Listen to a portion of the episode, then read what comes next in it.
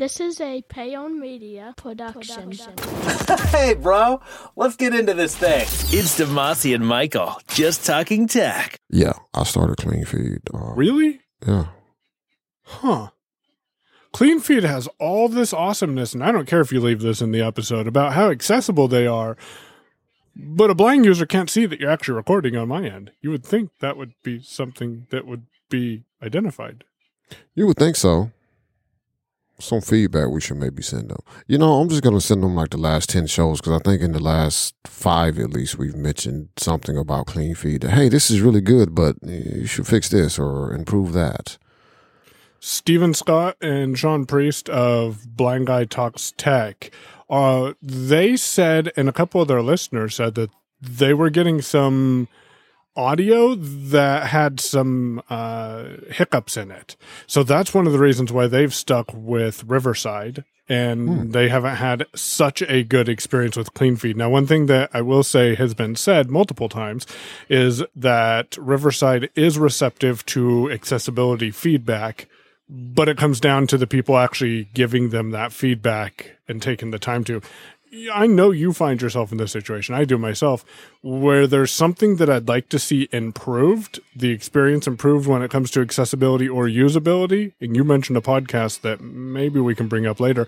Uh, but you need to actually take the time to sit down and explain to someone who has absolutely no experience with the screen reader how their website isn't working the way you expect it to, though it looks beautiful and people can just click on the images without any problems. And when you tell people, oh, just add alt tags to these buttons, they're like, what? What do you mean? That'll fix it? I have found myself in that situation more oftentimes than I would like to admit, simply because it's tiring. Like, I don't think people really think about it. If you actually put in the effort to reach out to a company about accessibility and explain to them in, in, in a detailed manner where you feel you're communicating not only the expected behavior, but the actual behavior and how or some options for improving said behavior, it gets tiring. It's get, it gets tiring. I don't get paid to do this, right? And I don't have a, a full time 40 hour a week job that pays me. So, you know, when I want to go, uh, I'm not going to say screw off because that, that makes it sound terrible. When I want to go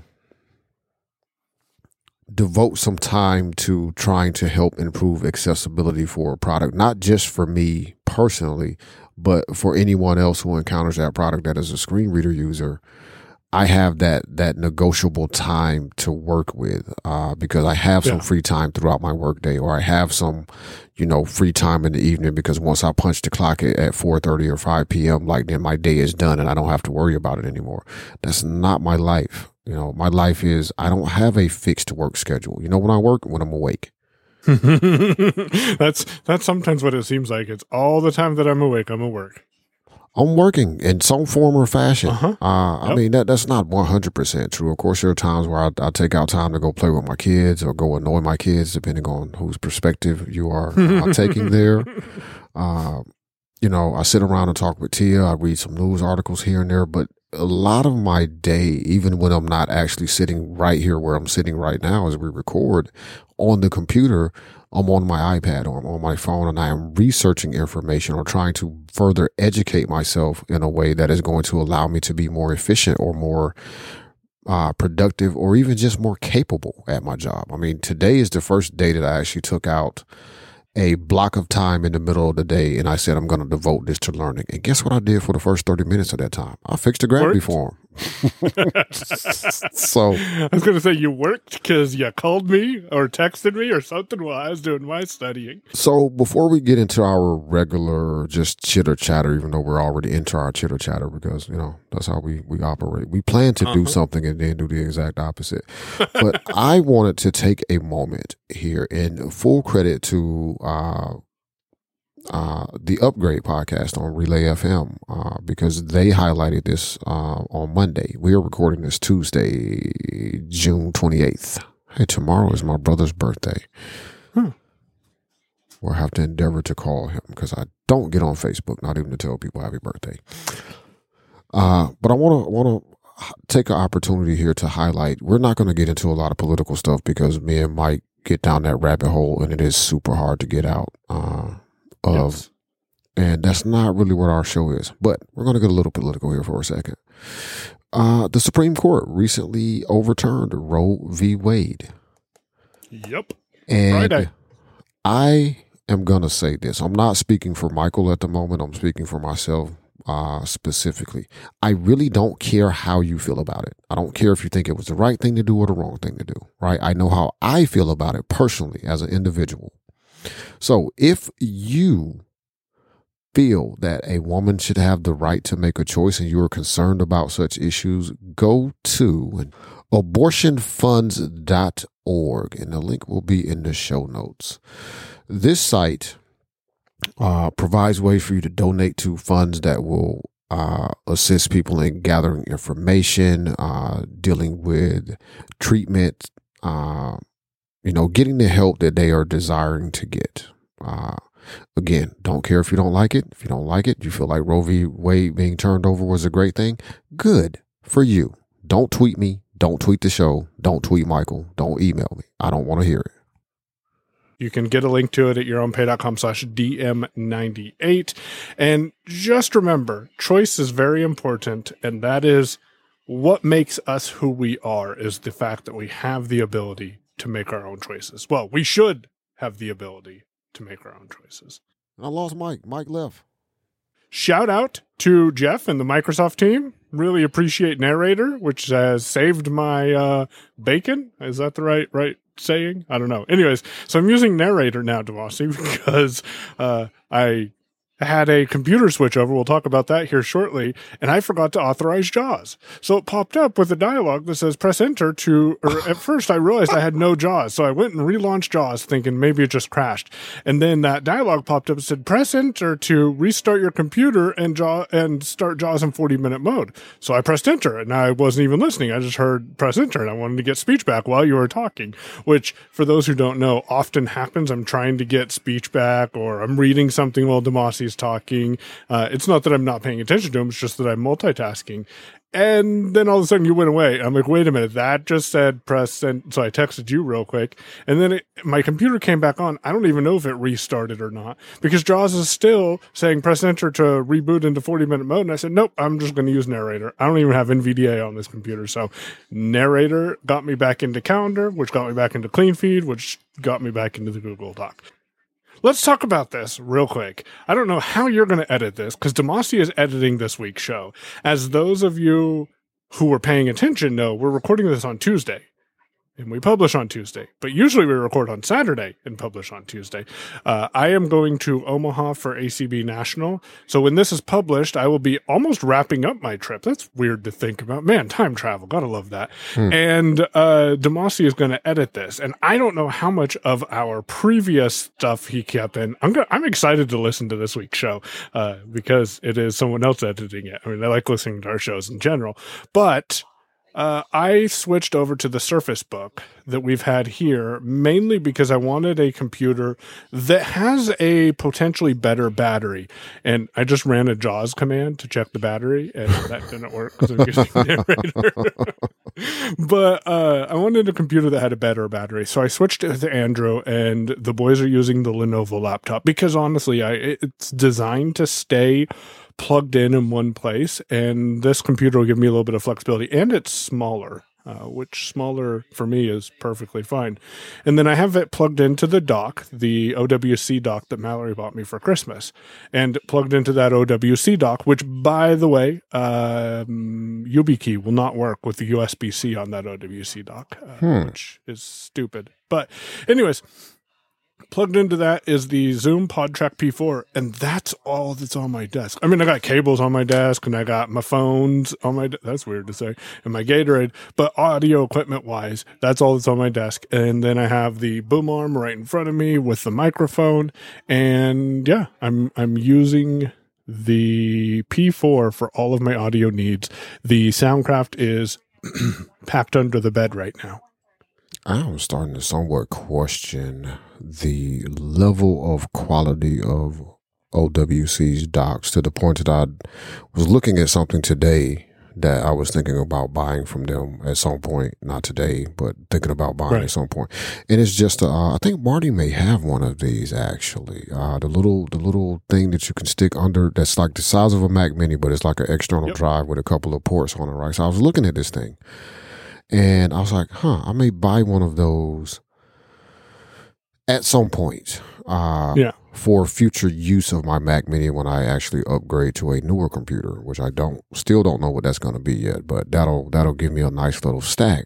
And I'm starting to question the quality of some of their stuff because I ran into a similar issue with my YubiKey on the uh, OWC Thunderbolt 3 dock, which I have for sale, by the way, if anyone wants. uh, where it would not work plugged into the ports uh, on the front of it. So, uh, but I have not run into that issue with the uh, Thunderbolt hub that I'm using from. I wish I could remember. There will be a link to it at Uh-huh, yourownpay.com absolutely. Uh, I do know it's called the Elements Hub. Uh, Ah. CalDigit, Cow Digit. Ah, makes it. okay, okay. it. Uh, so yeah, you're on the Surface Book. So how has well, you haven't really been set up for too long. Uh, but Well, how the- has the PodTrack P4 been operating uh, compared to normal usage for you on on on the computer? So the PodTrack P4 has worked fairly well for me. Uh, I, I do like having no latency in my headphones now, so I can talk and hear myself in my headphones, which is awesome. Uh, that is nice and almost worth keeping the sound. If anyone reached out to me and they offered me a decent price for the Soundcraft, I don't know. I don't know. I like the routing abilities, but uh, You you could Pod- probably do a lot of that with uh, virtual audio cable. I can't. I mean, I could do a lot, but I I like the analog aspect of it, and the pod track doesn't offer any sort of uh, aux outputs or group outputs. So Ah. when I'm doing like uh, ACB National or ACB National, ACB of Oregon hybrid convention, I want something I'm comfortable with versus something we go pick up and rent for a couple of days and have to learn everything about it. So I won't be selling the Soundcraft anytime soon because I will put that in a place where I can actually manipulate it and and make audio go where it needs to go. And that's one of the downfalls to the P4 is it doesn't have any extra outputs. The closest thing I have is I could run a eighth inch TRRS to TRS out of the right side of the device and possibly bring audio in, but record to like my phone, for example. I do like the SD, the fact you can record with an SD card. I have not played with that yet. I gotta get another SD card or seven, I mean two, uh, because Mallory and I were talking about using HomeKit and I realized that the only micro SD card I have has my HamVoip software on it, and I want a backup of that before I wipe that. Uh, but I, I do like the fact that it gives you the flexibility of having that backup recording for instances like what happened today, where all of a sudden my computer is gone. The PodTrack P4 was still chugging along. I could still hear myself in my headphones because it has that battery backup and it has the ability to to record for about four four and a half hours on battery if necessary. And then DM Show isn't sponsored by AT Guys, but JJ, if you're listening and you want to sponsor us, you know how to reach yeah. JJ. but the uh the accessible power bank that we have at AT Guys will power the P4.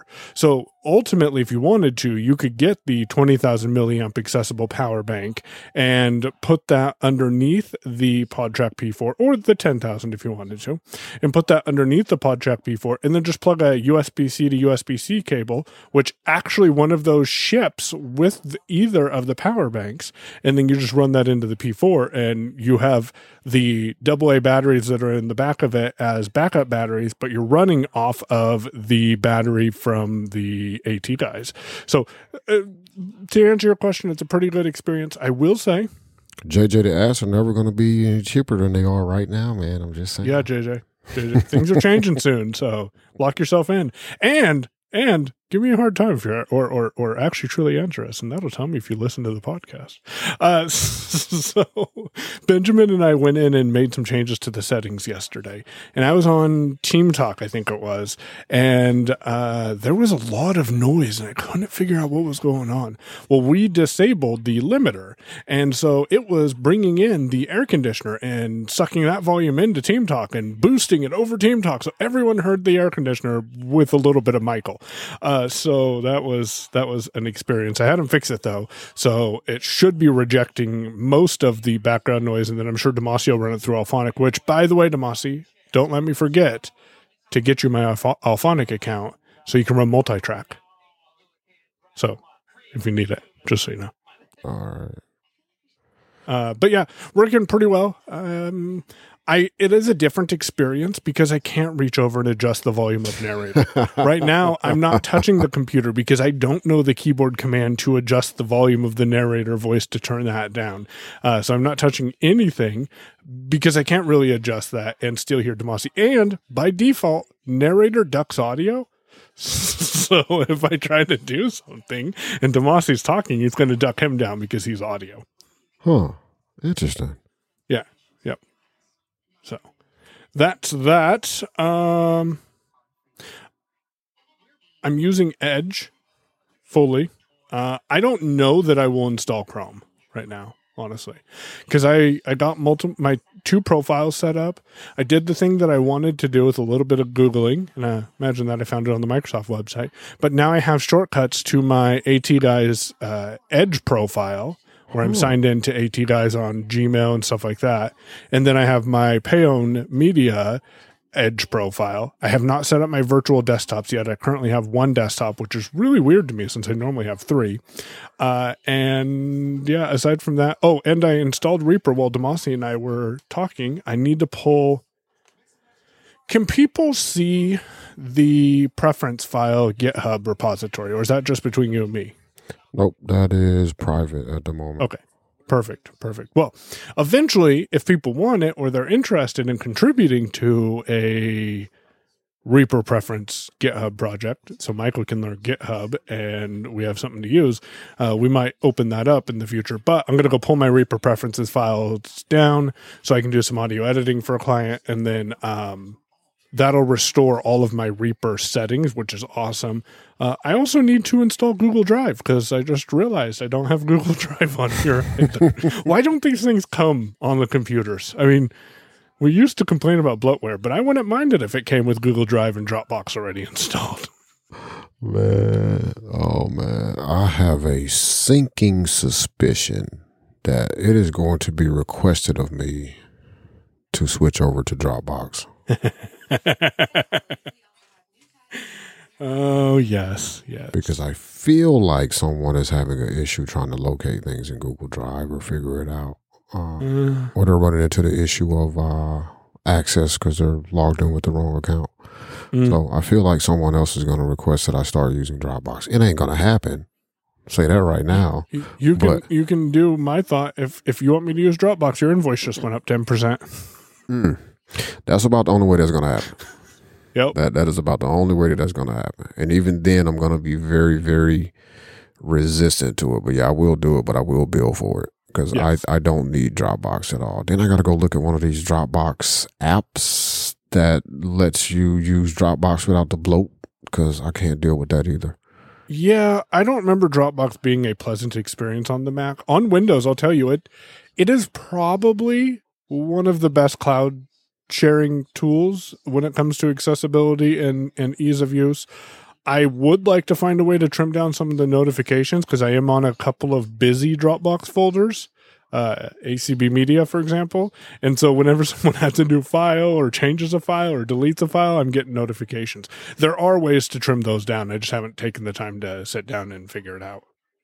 Yeah, I, I just don't want it popping. I don't want the Dropbox app at, at all Yeah. because I don't want to pop it up asking me, you know, use Dropbox passwords or use Dropbox letter or, or whatever their Yeah. their yeah. Use document. DocuSign.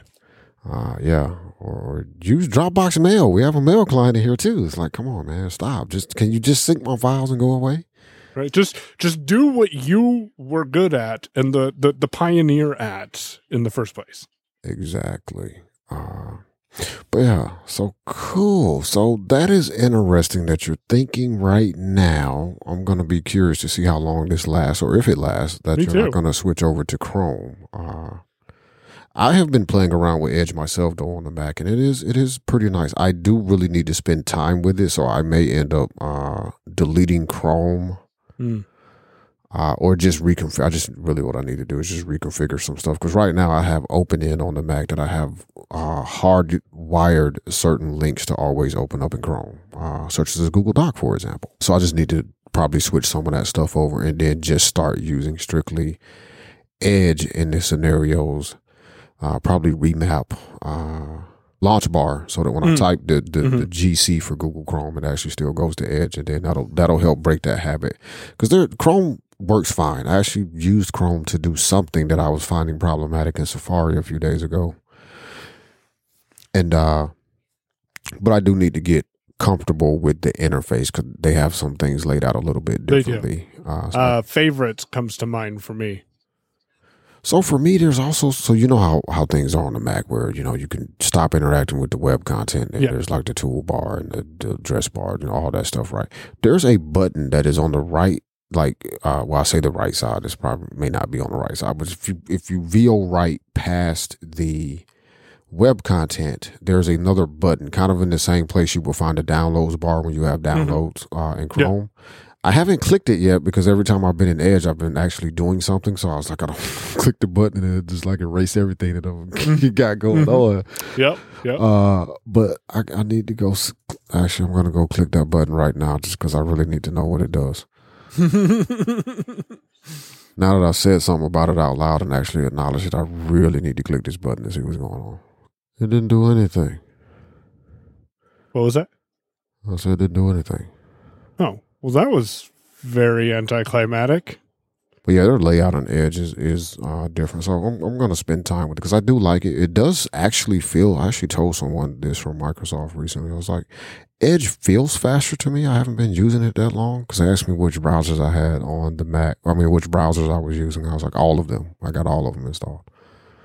Which technically isn't true because I don't have Brave installed. So, what about Edge do you not like, or is it just that it's different? Uh, it's not anything that I don't like. It's just like for the longest time I did not install it because I already had Chrome. Uh, Ah. and I decided to go try it because Chrome was slightly starting to annoy me in certain ways. Uh, and now is more or less just like so I can use Edge just fine. Uh, the only Mhm. difference is like I know where some things are in Chrome if I'm looking for a specific thing, and like I need to just learn the layout of Edge better. Like I can jump in here and go Ah. do stuff just fine. It's just a breaking old habit of I am going to open up a Google Doc or I'm going to Mhm. Clean Feed, uh, go to Chrome because that's what I do.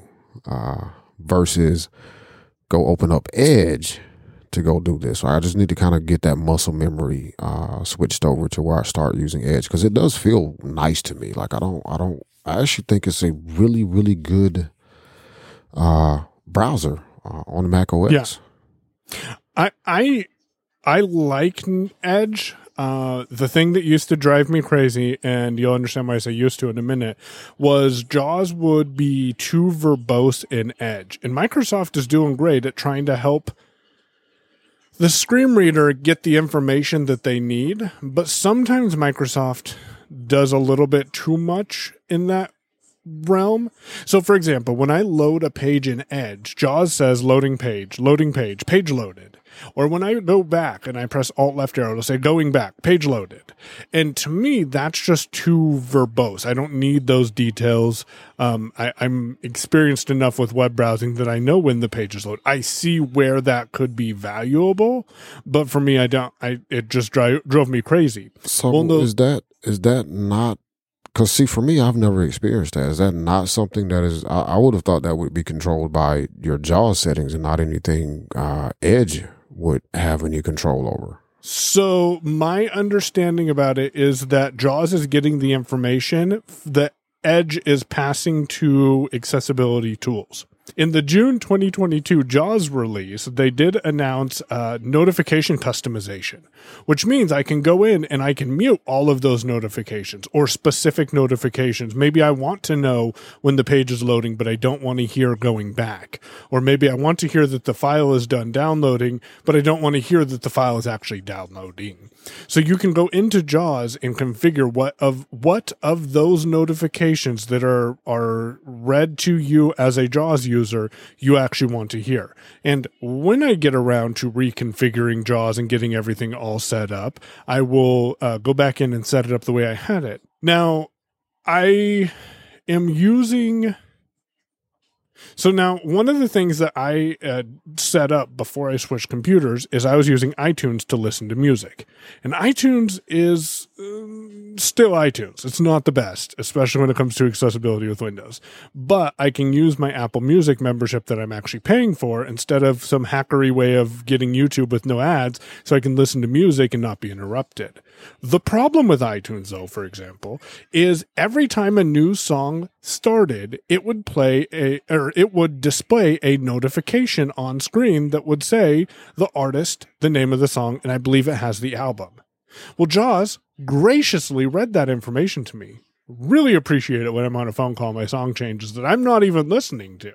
So that was the first notification that I went in and muted was anything from iTunes. So now iTunes can play music. I have crossfading enabled and it just plays music in the background.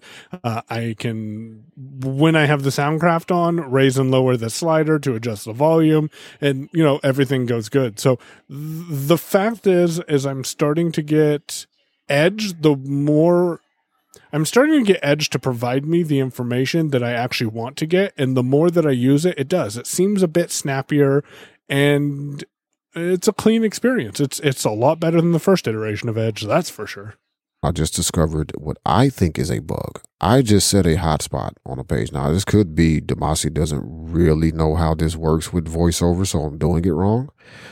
But I set a hotspot for the save button for the Yep. files And uh, Clean Feed. Right. Then I hit Command 2 and I go to the Google Doc. And I'm looking at the Google Doc. And then Mike just said something to me a few minutes ago about uh, saving. I was like, oh, yeah, I should probably go do another save. So I hit Command 1 to jump back to the tab that has Clean Feed in it. And then I hit VO1. Do you think it jumped to my hotspot? No, it's like it does not exist. No. That is weird because sometimes that works. I've had that work reliably a lot of the time. Like this is actually one of the first times that I've seen it not work. Hmm. The other thing now, this is a bug in voiceover that I just well, I have I didn't just discover it; it just exhibited itself, so I can talk about it. I just hit Command One to switch back to the tab just in case. Maybe I'm hitting the wrong shortcut. Let me double check and make sure. Uh Tell me why VoiceOver is still reading the page as though I'm still inside of the Google Doc. Mm-hmm. Mm-hmm. This happens way more often than it should, and it happens in all of the browsers. This is not a Chrome or Chromium specific issue. This is a WebKit issue. I mean, this is a Safari issue as This, well. I think So- it's more of a voiceover. so it's a voiceover issue. Yeah, I was gonna say like this happens in Yeah. Safari as well. So this is a voiceover issue because this happens to me uh, in several different places. I believe I've even had it happen. Uh, I've had it happen where I had Byword open and I was gonna say, I and I was to reading. Byword content. yeah, yeah, I've had that happen too. Like it's like it it it loses where it is. Or something, I don't know, but they, that, those are the sorts of things that start these conversations that seem to have been going on for like the past six months. Probably not that long, but it feels like it mm-hmm. because it's getting a little tedious. I can very easily pick apart some stuff that Jaws isn't doing well or I feel like should be done differently. However, you know, I feel like people are going to use what they like. I like the Mac. I'm going to stay on the Mac. Although Yeah. I was thinking about picking up a, a NUC, little Mhm. small Windows computer. I Mhm. was thinking about it. You should do it. I was just going to. then to you'll you'll find- you'll find. Oh. I was going to say you'll find that Windows 11. Everyone's like, oh, uh, Apple has the the best quality or the the most reliable audio engine, and honestly, I'm I have not been disappointed with Windows 11 audio subsystem. Uh, I, I can plug in an interface and it'll pick it up. Sometimes it works smarter than I thought think it would. Like I expect Jaws to stay on one sound card so I don't change my headphones and I plug in the mix and all of a sudden Jaws is switched over there, which is is nice. Uh, I don't have to confirm it and all of the audio devices that I've been using on Windows have been picked up without any problem in both Riverside and Chrome or uh, and Clean Feed and Zoom and like I don't have that. Is it going to show up in this place or or is it going to crash the computer if I unplug it? I have found plug and play to be a lot more reliable, especially with audio on Windows. Yeah, I, think a lot of, and me and you have discussed this a little bit privately too, with the way that audio behaves now uh, in Windows.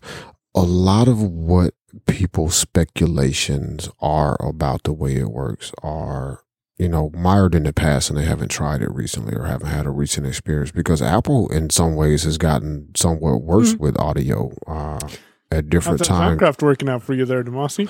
Yeah, yeah, yeah. Fucking Apple, man.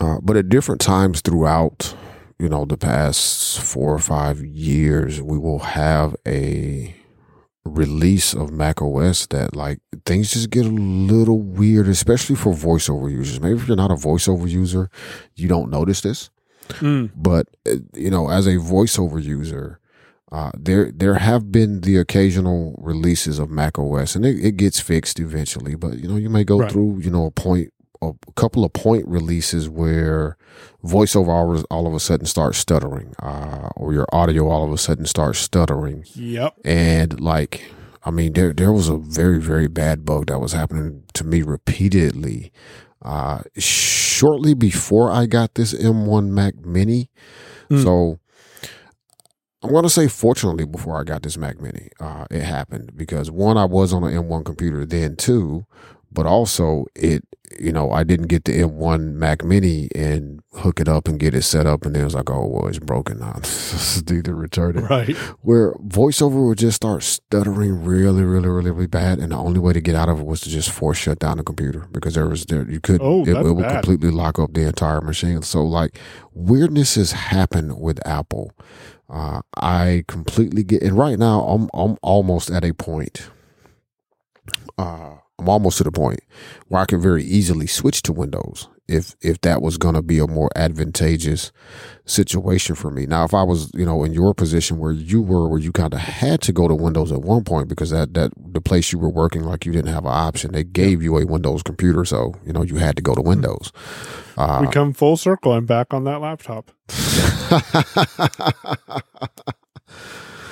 uh, you know, I could do that like that. That you know, it would take me a little while to get Right. up to speed with some of the newer commands in JAWS, but I wouldn't be lost. Uh, narrator, I You're would more of an learn. NVDA user, aren't you? I was You- before I yeah. before I switched over to the Mac full time. Uh, Gotcha. but I kept JAWS around. Like I would open up JAWS every now and then and, and run it. Uh, and and back then, at least, JAWS was still much much better when dealing with Word documents than NVDA was. Uh, Ah, especially if you were dealing with like uh, some of the more advanced Word features that people would insist on putting in their documents. And I'm like, this is completely unnecessary. But okay, like your footnotes. yes, it's like why? This is not that type of document. You're not writing a paper. What do you? You just want to be fancy because you know some keyboard shortcuts. Okay, I get it. I get it. It's like people who use big words for no reason.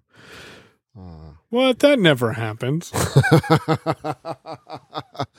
but I could fairly I'm- easily switch over to Windows with the the only thing that I would I pro, there's not a replacement for Audio Hijack uh, that I'm aware No. of.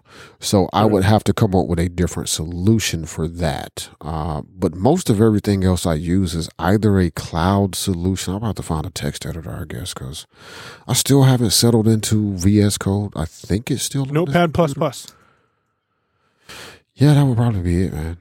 Yeah. I, I, I say that. I don't use it. My text editor is still Google Docs, but Yeah, but I mean, like if I'm, you know, looking at if you PHP want to write something. PHP or Yeah, something. Yeah. Yeah, you know, probably Notepad plus plus because that, that's what I used on Windows as just a, a editor. Period. Uh, before I switched was Notepad plus plus.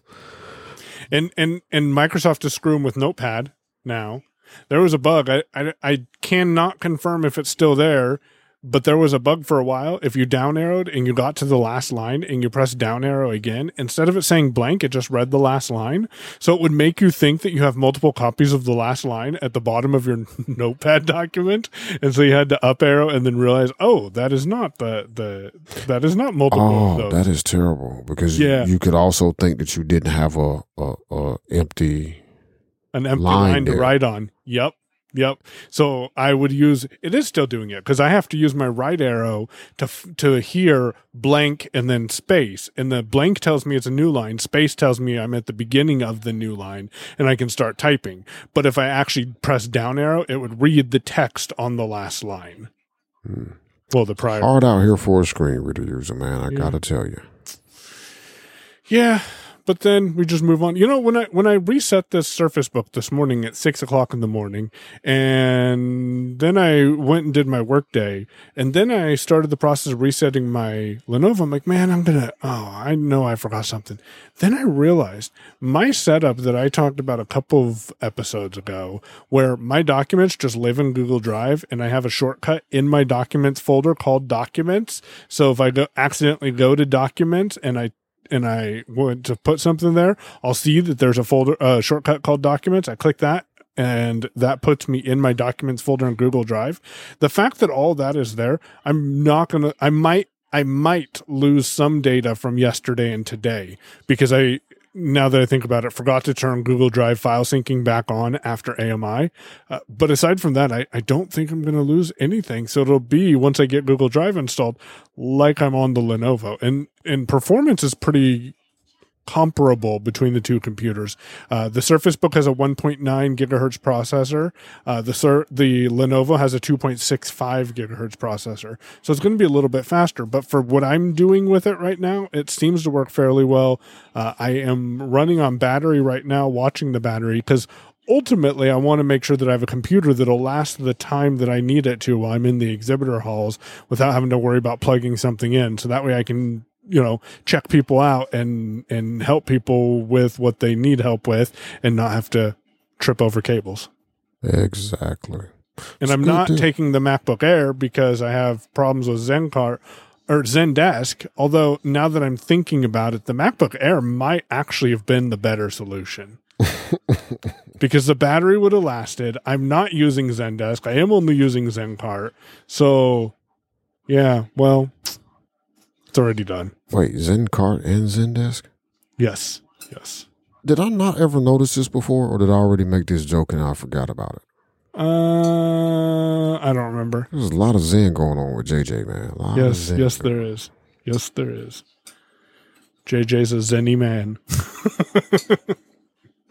And then he's got the Zen FX. No, I'm kidding. the ZFX uh, board. I don't think that's what he has though. I, I don't I don't think so. I could be wrong.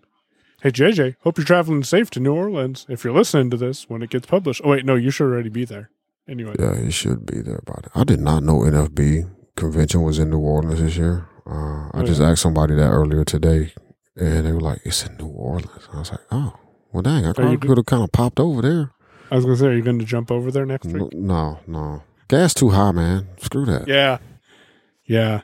had I planned for such a thing or something, like I probably could have uh, gone over, maybe caught a bus or, or caught a ride with people that were headed that way. And uh, I got I got some family and some friends in New Orleans that I could have stayed with, so I wouldn't have to pay the ridiculous, outrageous fees at the Hyatt Mhm. Regency, which is I'm pretty sure is where they're going to be at. Yep.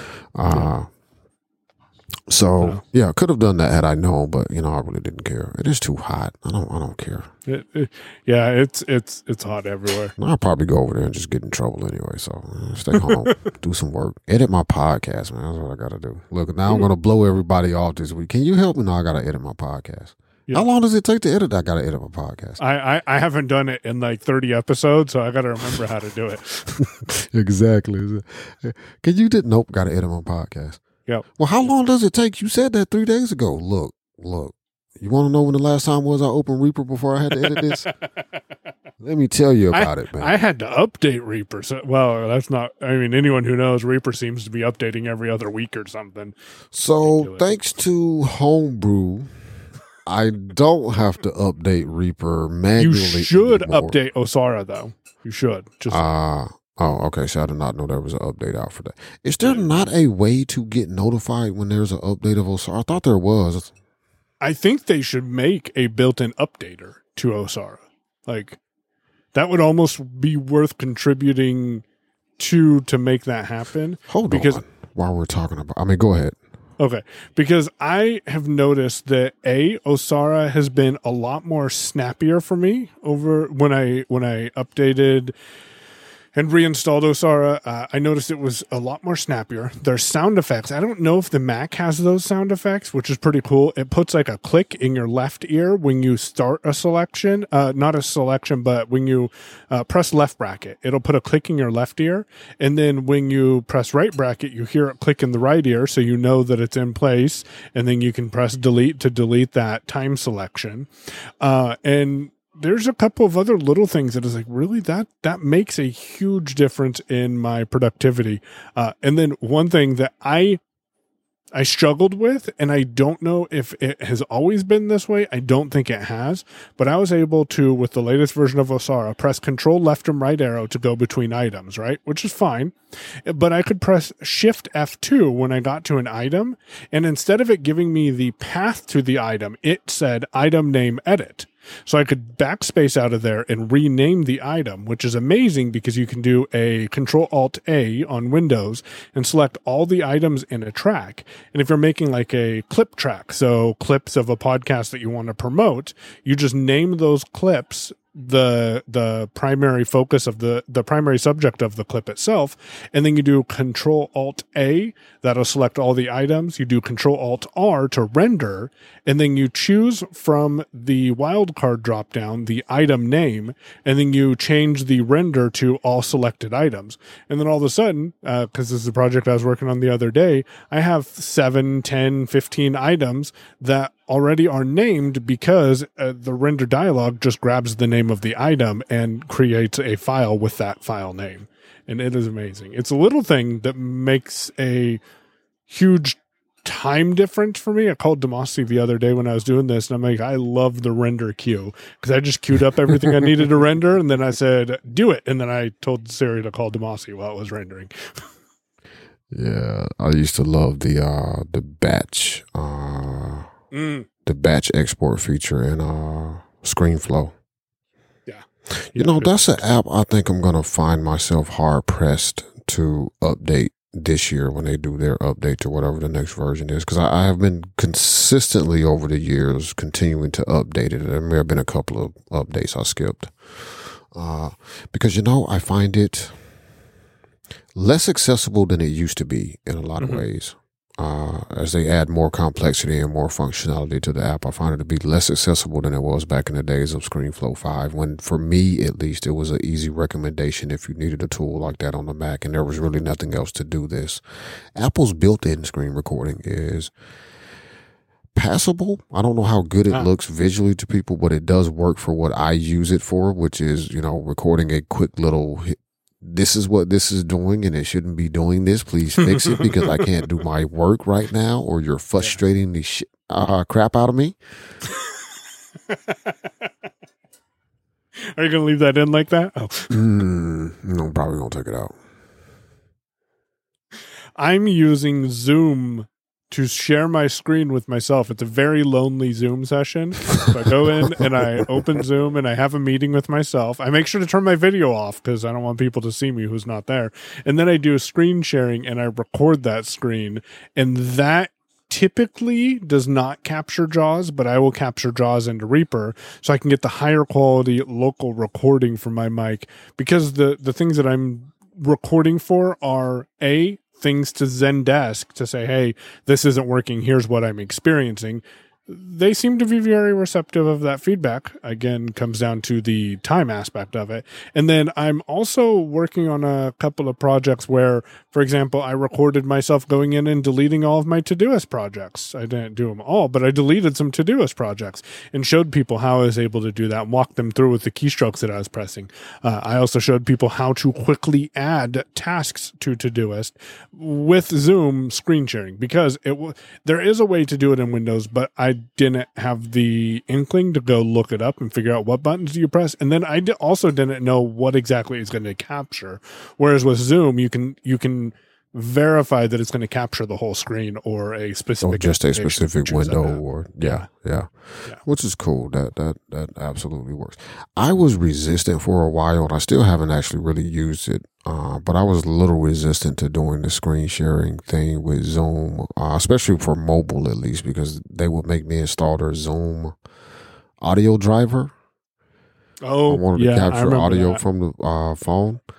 Yeah. And, you know, like I said earlier, there were a few times where, like, I really didn't want anybody installing any kind of virtual audio, anything into my system that wasn't already there or had to be there. Like, you know, once I install Audio Hijack, the, the, the audio capture engine is already installed. So installing any more of their tools does not have a negative effect on that because it's using the same library uh, Zoom's virtual audio, or uh, what's this app I use for camera? Uh, Camo's Camo's virtual uh, deal they wanted to install one time. I was like, nope, because the last time I did this, it completely wrecked my whole system. So no installing anything. I don't know what you're doing. I don't have time for it because if I lose audio, a sighted person loses audio on their computer and it's annoying. I lose audio on my computer and it is a no go. yeah. Uh, I was just checking the Osara GitHub page to see if Jamie had activated the ability to uh, accept sponsorships uh, Ah. GitHub. He, it appears that he has not. That's I, disappointing. I don't know if he. Uh, so, it, doesn't he work for Firefox? He works for NV Access, I think. Uh, no, maybe it is Firefox. Maybe it Well, I thought he got a job. I thought he got a job working for Firefox. It, I, I, I wonder. I, I don't want to open up a GitHub issue for that, though. I will try to find another means to ask him, like, you know, are you interested? Would you be interested? Are you able to uh, Yeah. set up GitHub 'Cause- sponsorships? Because I found myself sponsoring a lot more uh, software through GitHub than going to people's. Because there were people, there are still people who have Patreons, and I just, I, I, Mhm. I don't particularly care don't for like Patreon. Patreon. I don't know why. It's it's interf- it's its interface. If you've ever spent any time in its interface, it's very clunky. It, it It, it is very old. clunky. It, it, it is very clunky and difficult to navigate. It's not laid Yeah. out very, very structurally. It's not laid out very well. Here's a thing, just a side note. Uh, this is what I find difficult about web development when working with clients. If someone were to come to me uh, with the information that um, Patreon wants on a page, right? Like we want these sections, we want these sorts of things. I could probably lay you out a pretty good page and only Mhm. need to do some slight tweaking. The problem I run into is people want stuff designed and they don't have any content, and I can't design around no content. Uh, just a slight complaint because I was feeling like I was going to have to start doing a lot more design crap than I really want to do. uh, cause yeah, reasons. I'll tell you about that. Uh, reasons, reasons. But yeah, I will, I, I don't like, like, I just kind of have a not, I don't say not good feeling about Patreon. Yeah, I don't like the website, but I just don't like Yeah. the, I, I don't, it's not that I hate the idea of Patreon. It's something about Patreon I don't like, uh, beyond that. But as soon as uh, some people who were accepting donations through Patreon switched over to GitHub sponsors, like I was there instantly, like, sure, I can give you a couple of bucks a month. right. Don't mind, because you know what? I use the tools that you have created, and I have been using them as I have learned to really get deep into uh, WordPress development. And more importantly, a lot of these tools have taught me the trade of being able to deal with, uh, you know, continuous delivery, continuous delivery, uh, continuous integration, just good developer, overall general developer skills. So even if I can't write code like you just did to make this thing that I'm using, uh, I understand the principles behind working with a organization if I find myself in that scenario of how to uh, do things. So GitHub sponsors. If you have software you use and it's open source and they are on GitHub, nine times out of ten they probably have a sponsorship. And most of them are fairly inexpensive, starting off at usually like a dollar a month or something. So, you know, support And devs. is something that has made me money. It's it's a tool that I use on a daily basis. Uh, So yeah, Yeah, Well- I would well- absolutely well sponsor. I would absolutely sponsor if he had. Uh, If anyone knows of any information about sponsoring Osara or why it's not available, or if Absolutely tweet at the Jamie's show. interested, that you can tweet at us about. Yep. go for it. go ahead, tweet at us about that. So, Todoist, you and I touched on this last episode, but we haven't really talked about it. And you did something. Oh, that was the other thing I showed people how to do is I showed them how to export their Todoist tasks on Windows. So you started with that, and then you took a drastic move with Todoist. So tell us how you're using Todoist and what the experience has been like, because I'm interested in this. So I um I did the export, backed up my uh or downloaded a backup of Todoist. Uh, is that a paid feature only?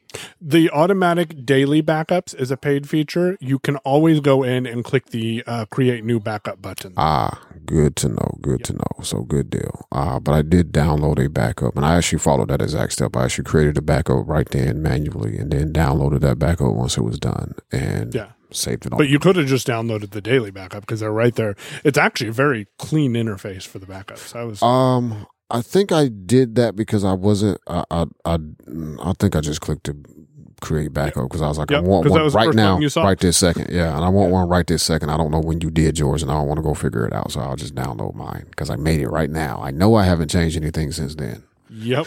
Uh, so I downloaded that and then I went through and deleted all of my projects and all of my tasks. Well, I deleted all of the projects first, which included the task up under those projects. Uh, I then also went in and deleted uh, everything that was in my inbox. I deleted all of the labels uh, that I had. I basically burned it down to the ground and started over. Uh, or nuke and pave, as they say in the business. You know, nuke and pave. As that they thing. say, or as Allison says. Uh, I've heard other people say it too. Okay. I hear enough other people say it that I don't know if she created it or not. But maybe Right. Allison created it. She loves saying. I think she just likes saying. I think she does it sometimes just because she likes to say, "I did a nuke and pave." Yeah. but uh, so I did that, and then I started working my way back into using Todoist productively because I had been sort of kind of halfway using it and it Right. wasn't productive. So first I didn't go in and create a whole bunch of projects. I think right now I have a total grand total of three projects in Todoist. And those Wow. projects only exist because I had to create those projects to start working on something. There will be a total of five by the time this show publishes at minimum uh, because I have two other projects that I just haven't created yet because I haven't sat down and, and mapped out exactly what I'm going to have to do. Uh, one of those projects is a bedrock project, and that has a couple of sections in it. One is a uh, section that I titled liabilities because these are things that the company is responsible for paying for. And they are recurring expenses, whether it's monthly or annually. So I have put those things in there so that I don't forget that they're coming up, so that I don't sit Yeah. around and look at my bank account one day like, man, I got a pile of money. I'm going to go buy a Mac Studio. Hmm. And I get the Mac Studio and I'm rocking out and everything is great. And then a bill Then your up. mailbox needs renewed. And then uh and then uh Cloud DNS is like, uh yeah, so we need our money. I'm like, oh crap. Uh hold on. Can, I, can. I pay you in, in Mac Studio time? Look, I'll give you some render time on my Mac Studio if you there you go. uh so that's one section in that project. The other section in that project is I don't remember what it is now off the top of my head. Uh Gotcha. Doesn't have much in it. But yeah, so uh that's there's that. Uh a second project I have is for Desiree, uh for five seconds. Uh because there's stuff going on there. I forget what the third project is. I'm not looking at it right now. Uh and then I started to slowly create a few labels. Uh, so I do have a label called Home. Uh, I have a label called uh, Insurance because I have both business Apple Care and insurance. Well, not just Apple Care. I started with Apple Care stuff, but I have both business insurance and uh, personal uh, Mm. insurance. So that tag, that that label, I think of them as tags, but that label is there so that I can apply it to anything to deal with one of those things. And if I need to just check, like, am I insured or I thought I had insurance for this or whatever. Like I could just go to that label and be like, oh yeah, I do have I do have Apple Care on that that iPad. Okay, cool. So I can get that fixed. Um, and then do you I have like a? Oh, go ahead. go ahead. I was just gonna say, do you have like a household project, or do you are you not keeping household chores or requirements or things that need to get done in Todoist? So I just haven't got around to creating that project yet. Gotcha. Uh, because I really want to, because that's one of the mistakes I feel like I made a little bit with Todoist, uh, at one point is I started putting everything in there. Sometimes Mhm. that stuff didn't need to go in there. And I set up a project for household that I did not structure correctly. So, Yes. uh, using sections I think is going to be extremely helpful there because I can set up things that are like, okay, these are recurring, you know, things that need to happen. Uh, and then here are some, uh, and, and maybe labeling as well, like someday or future or, uh, I think one thing that I, I think one thing that I don't need to do is add things to Todoist that I want to buy at some point. Uh, Mm, mm. Because that is one thing that I did. Like I've looked back as you know, I was going through my tasks the other, my exported uh, projects the other day, looking for things that I needed to put back into Todoist that I had forgotten about. Right. And I was looking at one of the projects and I opened it up and browsing the CSV and I was like, oh man, I forgot about those, uh, those little, uh, solar lights that I wanted to buy. But those really didn't belong in Todoist because I was actually researching the type of lights that I wanted to use. And for me, at least, I don't think that's where they should have been. Uh, would would that have been a better use of something like Devon things. So you could research you could put them in there and then research things and add your researched because I've never used Devon things. So tell me if I'm I'm going the wrong direction. No, that would that would be a great use for DEVONthink. Uh and, and maybe link back to the the the group in DEVONthink or the database in DEVONthink while we're storing that information and just linking to that in in Todoist up under a a uh, subtask or something that says, hey, just so you don't forget, like you're you're needing to buy it, especially if it's something I need to buy and like I just Yeah. have to research it, uh, Yeah. as opposed to something I would like to buy and I have no idea when or if I'm ever going to buy that thing. Um, so yeah, DEVONthink is great for something like that, compiling a bunch of research and being able to compiling a bunch of information and being able to pull it out and, and, and look Yeah, at it and, and search it look at it in different ways.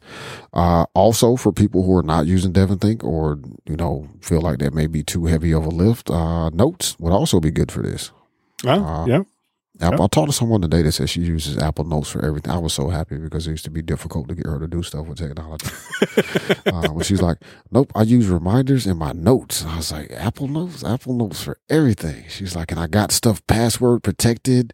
Uh, Ooh, I was nice. like, "Oh, look at there! All right then, man." I, that is awesome That's, and look, Notes is kind of rocking. Like honestly. Note, Notes is a seriously good application at this point. Uh, I have a shared note with someone that we, well, it's with Marty for Unmute. And whenever we add stuff to it, we can see it. The, the one thing I will say for shared notes that Apple has not has not been successful with is that real-time collaboration. So you can share a note, but if I delete something, Marty doesn't see that deletion until he closes the note and reopens it. Ah, okay. So you have answered a question that I had, uh, and I intended on sharing a note with you at some point and just kept forgetting about it to see like what happens Yeah. if we're trying to edit this at the same time. and like he doesn't know where I am in the thing. So so it's not created for that real time collaboration, but you can collaborate on notes. Uh, yeah, shared notes are, are super useful. Now that I know she is actually using shared, I mean, using notes, I am probably going to uh, work out Start a way to share notes. notes. with her. Uh, so Can't you we Markdown in notes?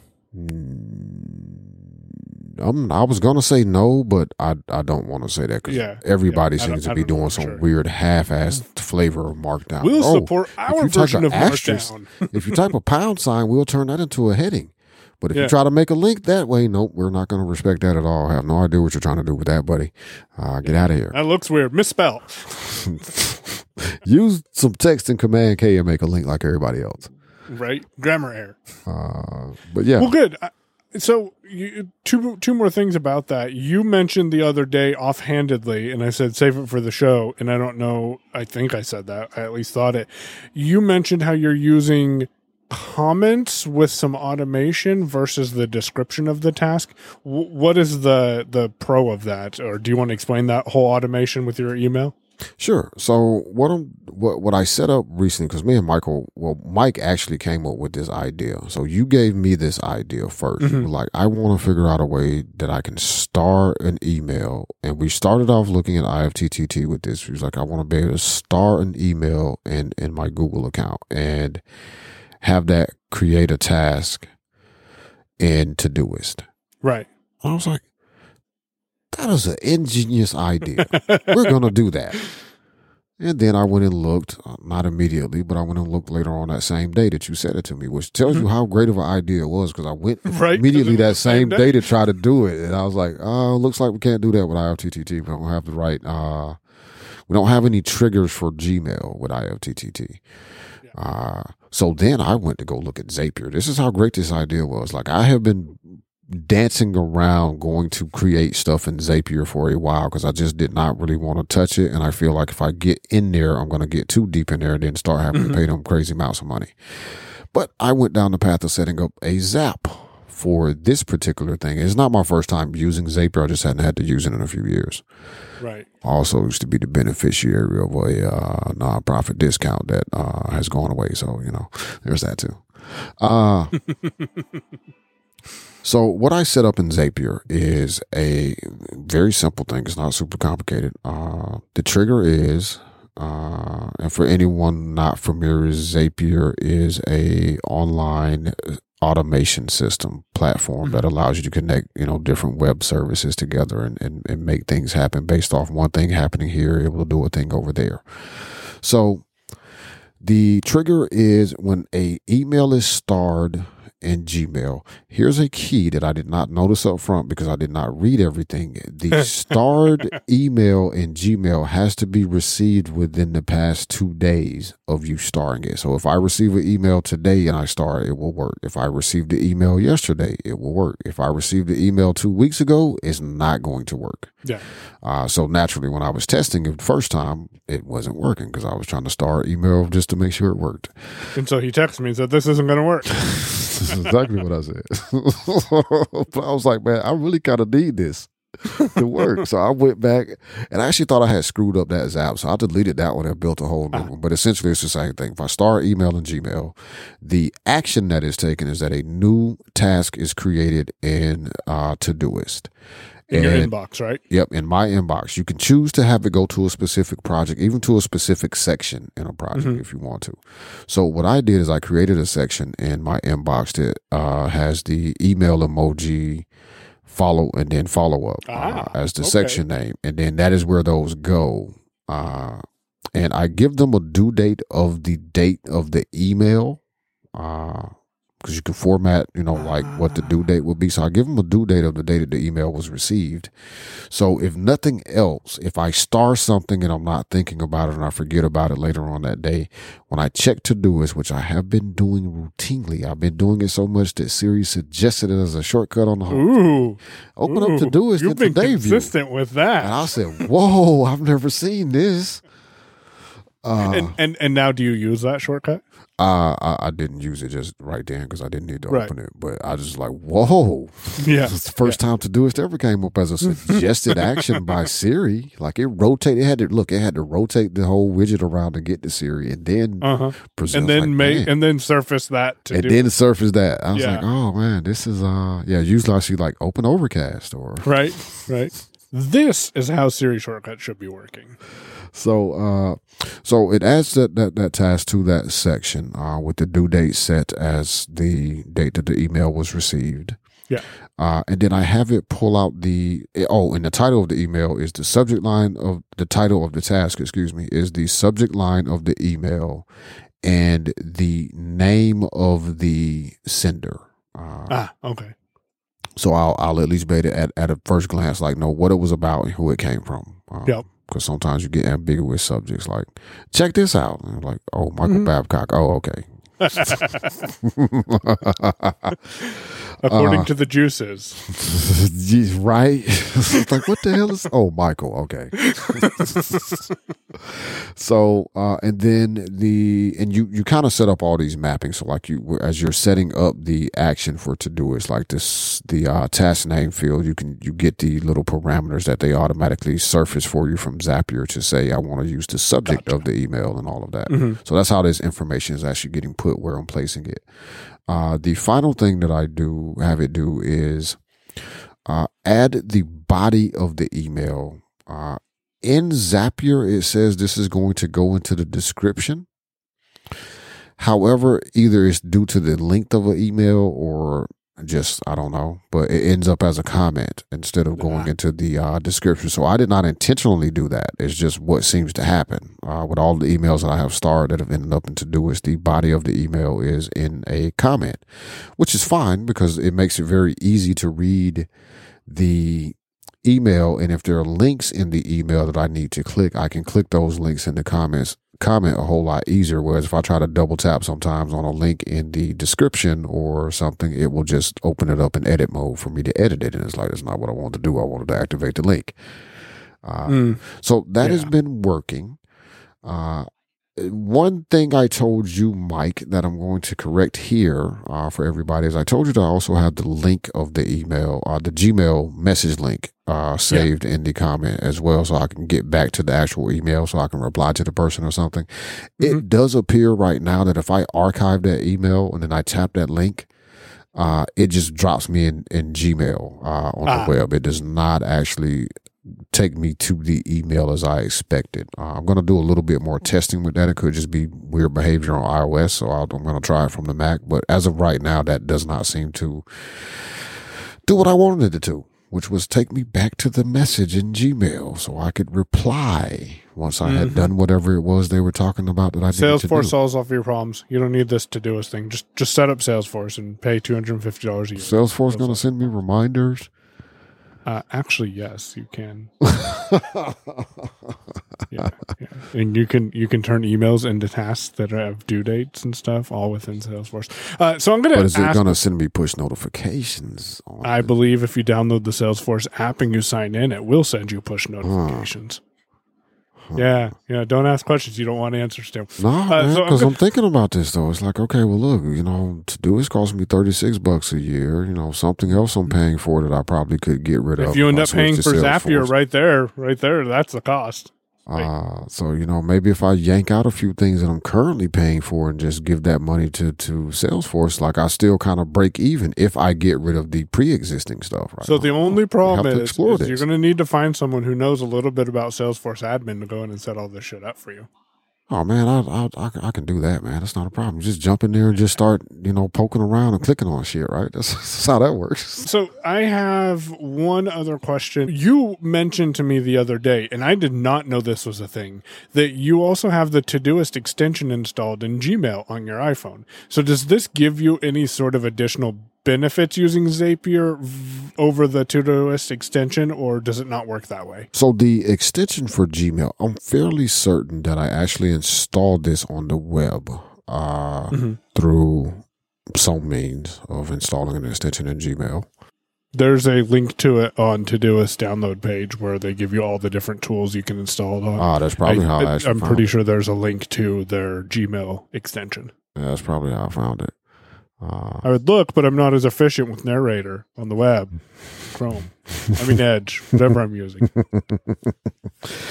uh, but it, it, it surprisingly shows up in the Gmail. Well, surprising to me at the time, shows up in the Gmail app on iOS as well. The Todoist extension, what it, what it, I would actually say that it is is superior to the current way that I'm using Zapier. Somebody else that knows Zapier better and can man- manipulate data uh, in ways that I cannot. So one, I'll, I'll get to what a possibility could be that I want to investigate with Zapier.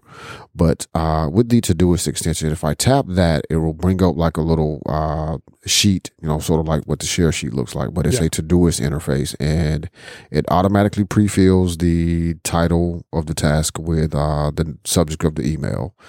It includes a mail link back to the email. I don't know if that works. It that does seem to work now that I think about it. If I archive it, I'm gonna have to look into that.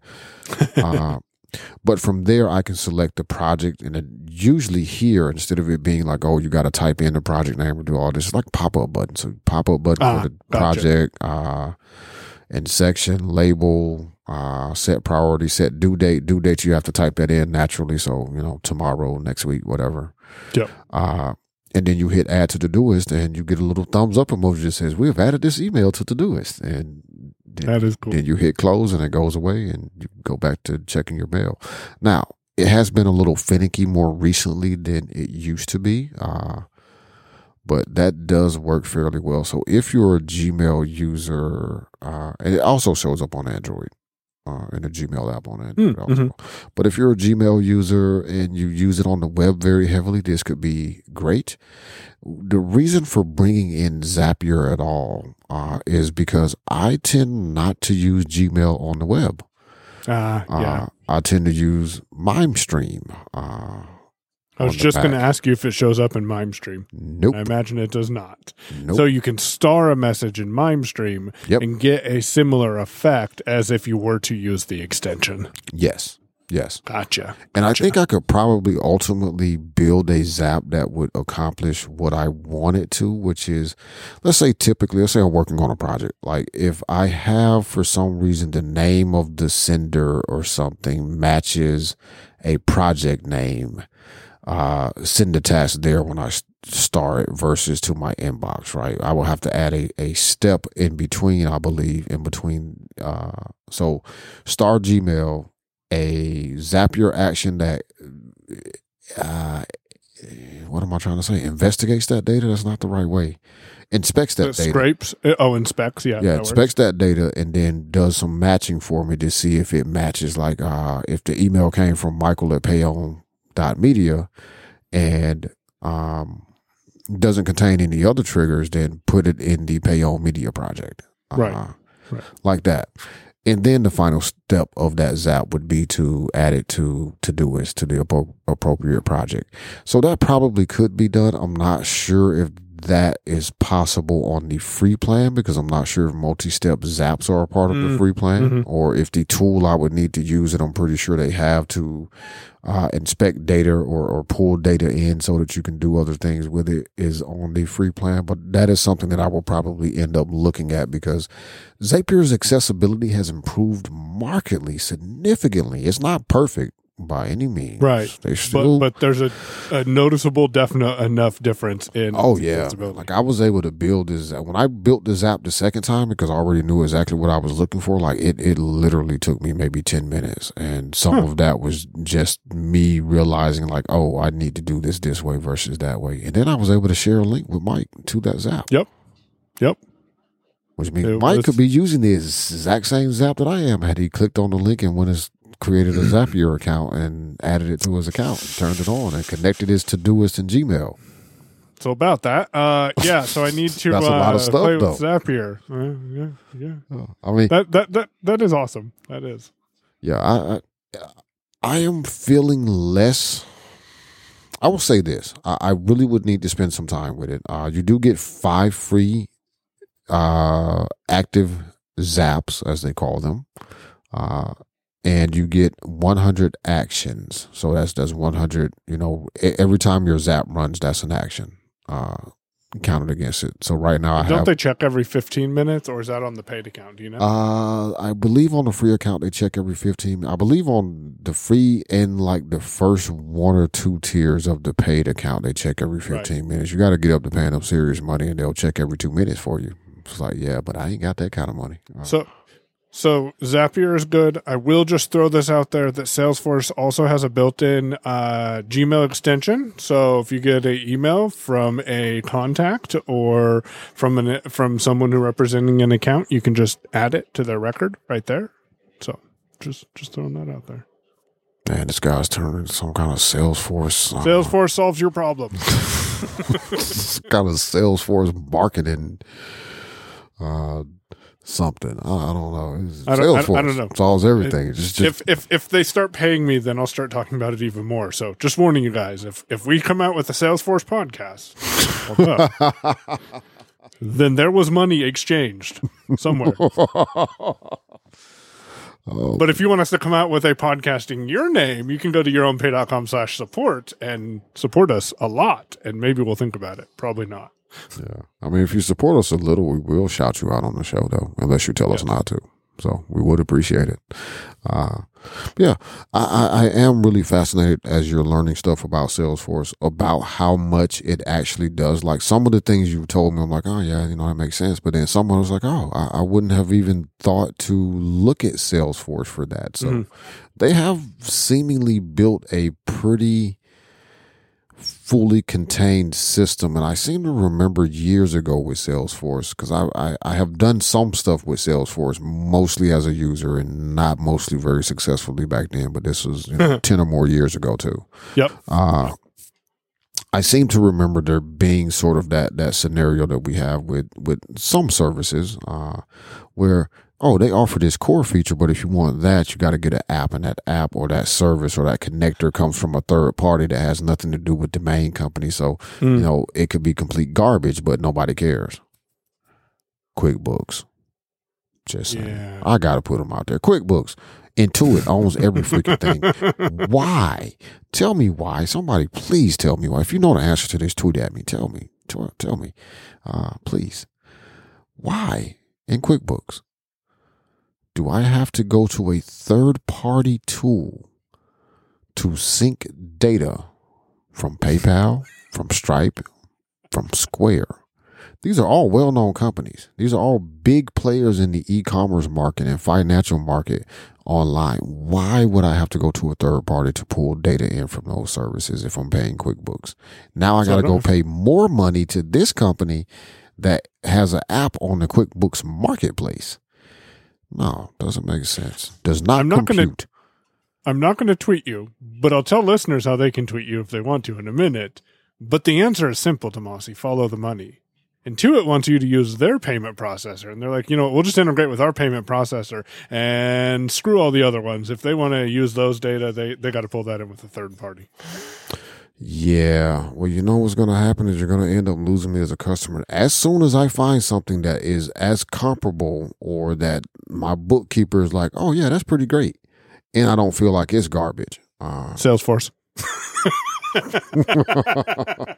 it doesn't And, cost um, me 25 bucks. Well, I don't know. If I get rid of QuickBooks, I can really, you know, just stop Mhm. paying QuickBooks and give that money to Salesforce. Yep, yep. Just saying. Do they Yeah. really have, uh, Well, they can. You can do any sort of formulas and math and import data. Oh, I don't want to have data, to build the system to do the bookkeeping though. Oh, I guarantee. I guarantee. There's an app on App Exchange that'll do it. Oh, see, that's the same problem I was just talking about. it's not going to help at all.